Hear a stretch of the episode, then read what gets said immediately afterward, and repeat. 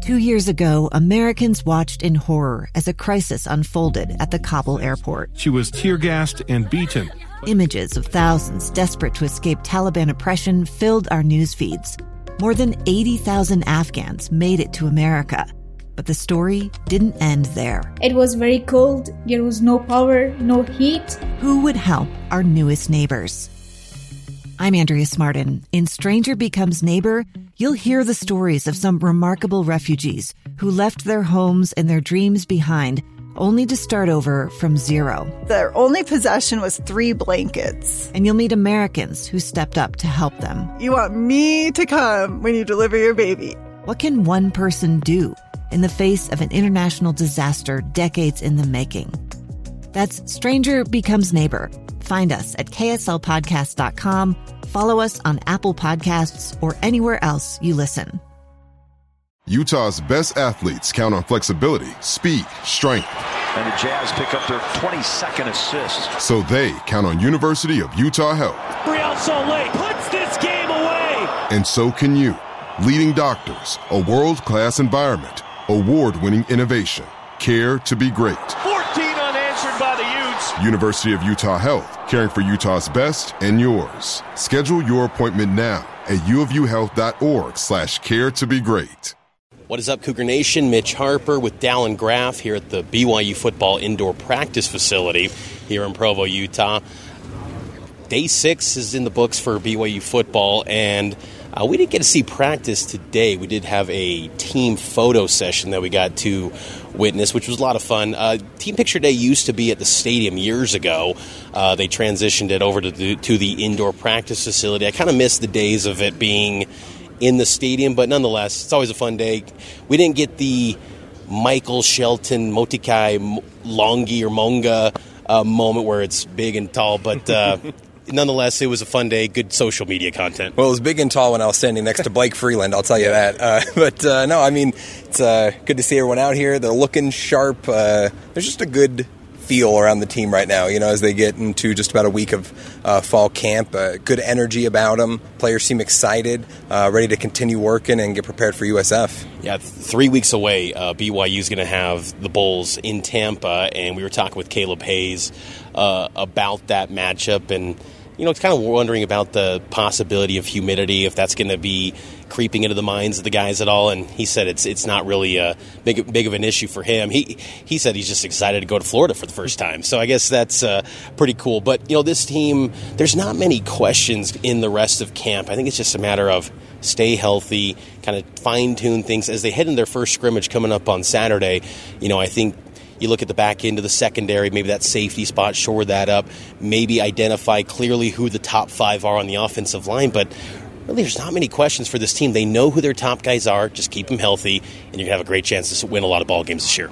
Yeah, it's about getting a lot of guys back and fully healthy and reintegrated again. A lot of the linebacker group, Keenan Peely, uh, Peyton Wilgar, a lot of guys that dealt with injury last year are getting slowly back into the groove of things. I, I think on Saturday after that first scrimmage, we'll really see more of that solidified unit, more playing time for those guys. And uh, not only that, but as you said, testing out the depth and, and some of those second-team units. What do you think is the biggest question mark for this team right now?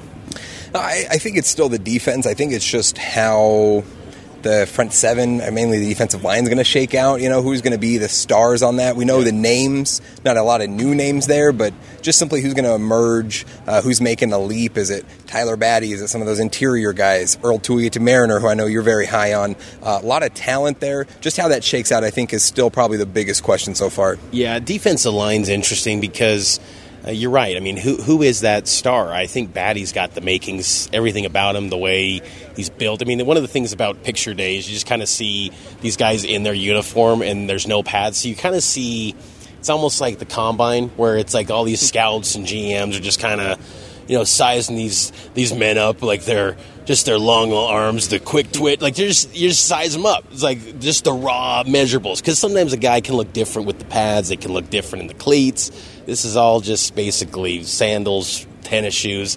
You're just seeing this is what they look like. And he's got a big football team. I mean, these guys are, are some big, big guys. And Defensive line, Batty looks the part. And I think even Earl Tuioti-Mariner, now that he's fully healthy, like you said, I, I think that he's someone that's due for a big final year as well. But again, I just, who is that? Uh, you're trying to get ready for the Big twelve. Who is that all Big twelve guy right now? I don't know if there is one. And I think that's a question, that's an issue for B Y U, because games in college football at the Power five level are won in the trenches. I don't know if they've got an all Big twelve guy along the defensive line. Now, the offensive line, Kingsley Suamati is going to be an all Big twelve guy. Uh, you know, Connor Pay could be an all Big twelve guy. Uh, so that's that's the difference. And that's why I think there's such a, a bullish outlook on the offense, whereas the defense, Uh, that's where there's a lot of questions. Elisa Tuiaki today was asked if he is, you know, stressed at all about the, um, you know, questioning of his defense. He said he's not worried about it at all. Uh, took the, you know, the right answer there. Uh, but it's it's going to be a situation where I don't think anyone's going to be fully comfortable with that defense until they prove it coming up in big games this season.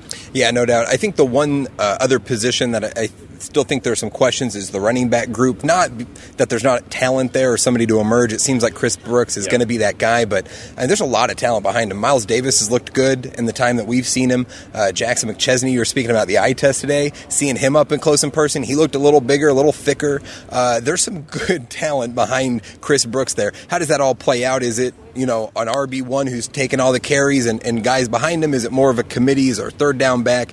I'm curious to see how that forms over the next couple weeks. Yeah, I think that's a great point. I mean, honestly, I think in an ideal situation, Brooks just becomes the feature back. But at the same time, you got to have maybe a little bit of a vision towards the future, because Brooks is only a one-year guy.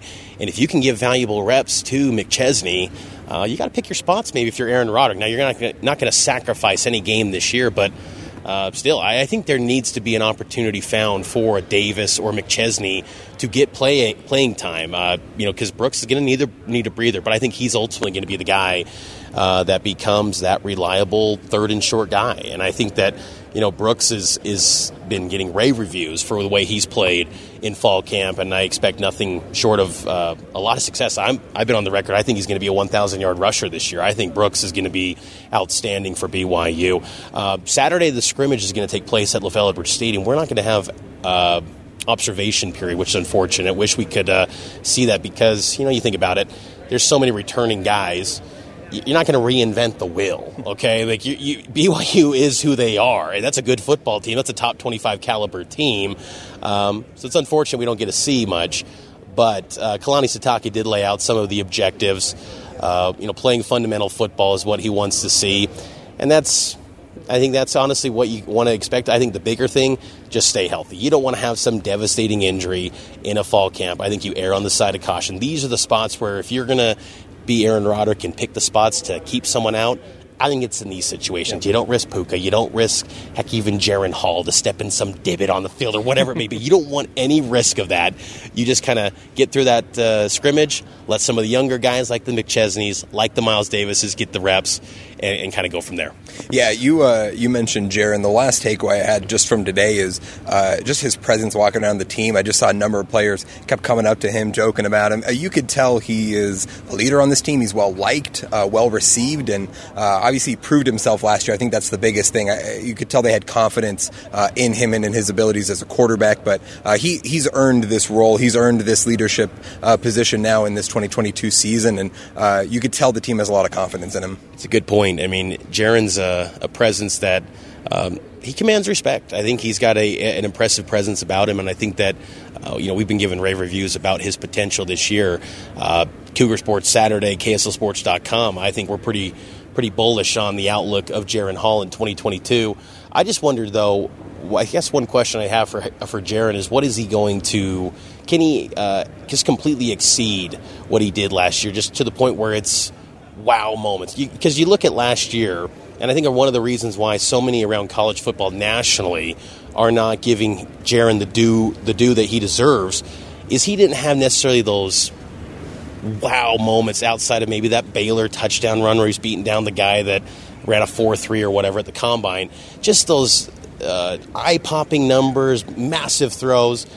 Can he do that? I think those are the sort of things that if he can just show those huge, big-time play flashes, uh, it's going to serve him well. And I think it's going to put a little more respect on his name, too, because um, I think that he's also going to win a lot of ball games, too, for B Y U. But that's going to do it here from B Y U Football Fall Camp Day six. The team photo day is in the books. Smile for the camera.